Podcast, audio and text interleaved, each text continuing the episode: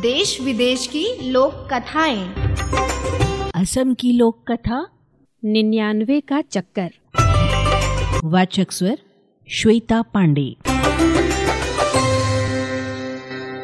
प्राचीन काल की बात है। असम के ग्रामीण इलाके में तीरथ नाम का कुम्हार रहता था। वो जितना कमाता था उससे उसका घर खर्च आसानी से चल जाता था। उसे अधिक धन की चाह नहीं थी। वो सोचता था कि उसे अधिक कमाकर क्या करना है। दोनों वक्त वह पेट भर खाता था, उसी से संतुष्ट था। वो दिन भर ढेरों में बर्तन बनाता, जिन पर उसकी लागत सात आठ रुपए आती थी। अगले दिन वो उन बर्तनों को बाजार में बेच आता था, जिस पर उसे डेढ़ या दो रुपए बचते थे। इतनी कमाई से ही उसकी रोटी का गुजारा हो जाता था। इस कारण वो मस्त रहता था। रोज शाम को तीरथ अपनी बांसुरी लेकर बैठ जाता और घंटों से बजाता रहता। इस तरह दिन बीतते जा रहे थे। धीरे धीरे एक दिन आया कि उसका विवाह भी हो गया। उसकी पत्नी का नाम कल्याणी था। कल्याणी एक अत्यंत सुघड़ और सुशील लड़की थी। वो पति के साथ पति के काम में खूब हाथ बटाने लगी। वो घर का काम भी खूब मन लगाकर करती थी। अब तीरथ की कमाई पहले से बढ़ गई। इस कारण दो लोगों का खर्च आसानी से चल जाता था। तीरथ और कल्याणी के पड़ोसी ये देखकर जलते थे कि वे दोनों इतने खुश रहते थे। दोनों दिन भर मिलकर काम करते थे। तीरथ पहले की तरह शाम को बांसुरी बजाता रहता था। कल्याणी घर के भीतर बैठी कुछ गाते गुनगुनाती रहती थी। एक दिन कल्याणी तीरथ से बोली कि तुम जितना भी कमाते हो वो रोज़ खर्च हो जाता है। हमें अपनी कमाई से कुछ न कुछ बचाना अवश्य है। इस पर तीरथ बोला, हमें ज़्यादा कमाकर क्या करना है। ईश्वर ने हमें इतना कुछ दिया है, मैं इसी से संतुष्ट हूँ। चाहे छोटी ही सही, हमारा अपना घर है। दोनों वक्त हम पेट भर कर खाते हैं, और हमें क्या चाहिए। इस पर कल्याणी बोली, मैं जानती हूँ कि ईश्वर का दिया हमारे पास सब कुछ है और मैं इसमें खूब खुश भी हूँ, परंतु आड़े वक्त के लिए भी हमें कुछ न कुछ बचाकर रखना चाहिए। तीरथ को कल्याणी की बात ठीक लगी और दोनों पहले से अधिक मेहनत करने लगे।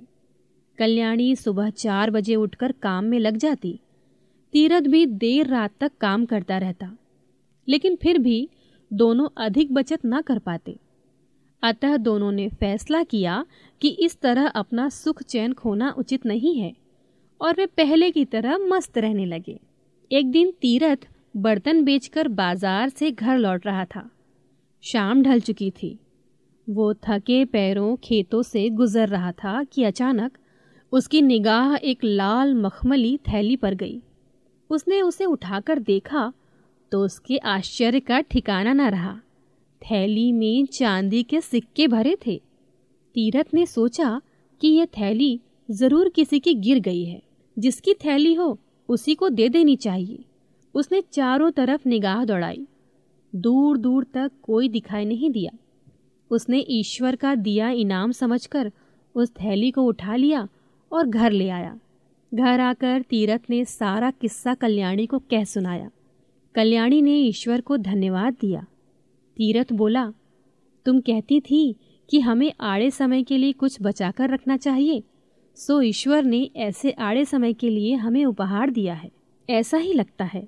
कल्याणी बोली, हमें गिनकर देखना चाहिए कि ये चांदी के रुपए कितने हैं। दोनों बैठकर रुपए गिनने लगे। पूरे निन्यानवे रुपए थे। दोनों खुश होकर विचार विमर्श करने लगे। कल्याणी बोली, इन्हें हमें आड़े समय के लिए उठाकर रख देना चाहिए, फिर कल को हमारा परिवार बढ़ेगा तो खर्चे भी बढ़ेंगे। तीरथ बोला, पर निन्यानवे की गिनती गलत है। हमें सौ पूरा करना होगा, फिर हम इन्हें बचाकर रखेंगे। कल्याणी ने हाँ में हाँ मिलाई।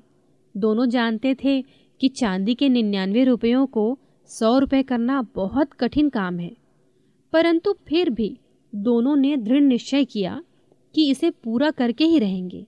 अब तीरथ और कल्याणी ने दुगनी चौगुनी मेहनत से काम करना शुरू कर दिया। तीरथ भी बर्तन बेचने सुबह ही निकल जाता, फिर देर रात तक घर लौटता।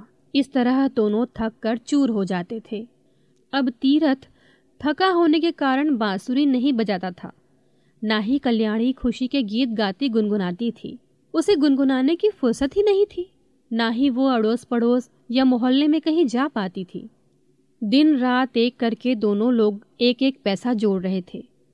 इसके लिए उन्होंने दो वक्त के स्थान पर एक वक्त भोजन करना शुरू कर दिया, लेकिन चांदी के सौ रुपए पूरे नहीं हो रहे थे। यूं ही तीन महीने बीत गए।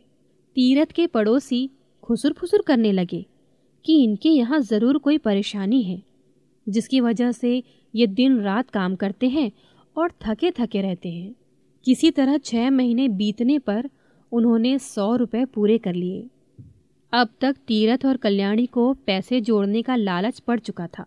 दोनों सोचने लगे कि एक सौ से क्या भला होगा, हमें सौ और जोड़ने चाहिए। अगर सौ रुपये और जुड़ गए तो हम कोई व्यापार शुरू कर देंगे और फिर हमारे दिन सुख से बीतेंगे। उन्होंने आगे भी उसी तरह मेहनत जारी रखी। इधर पड़ोसियों की बेचैनी बढ़ती जा रही थी।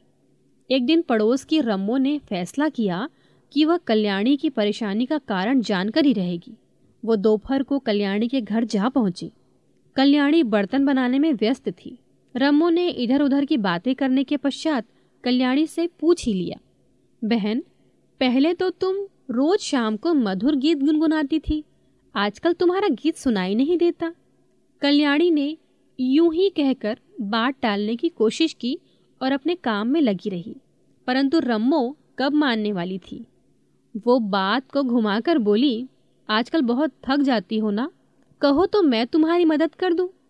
कल्याणी थकी तो थी ही, प्यार भरे शब्द सुनकर पिघल गई और बोली, हाँ बहन, मैं सचमुच बहुत थक जाती हूँ, पर क्या करूँ, हम बड़ी मुश्किल से सौ पूरे कर पाए हैं। क्या मतलब? रम्मो बोली तो कल्याणी ने पूरा किस्सा कह सुनाया। रम्मो बोली, बहन, तुम दोनों तो गजब के चक्कर में पड़ गए हो, तुम्हें इस चक्कर में पड़ना ही नहीं चाहिए था। ये चक्कर आदमी को कहीं का नहीं छोड़ता। कल्याणी ने आश्चर्य व्यक्त करते हुए कहा, तुम किस चक्कर की बात कर रही हो, मैं कुछ समझी नहीं। अरे बहन, निन्यानवे का चक्कर, रम्मो का जवाब था। अभी आपने सुनी असमिया लोक कथा, संकलन करता रुचि मिश्रा मिंकी, ऑडियो प्रस्तुति रेडियो अर्पा।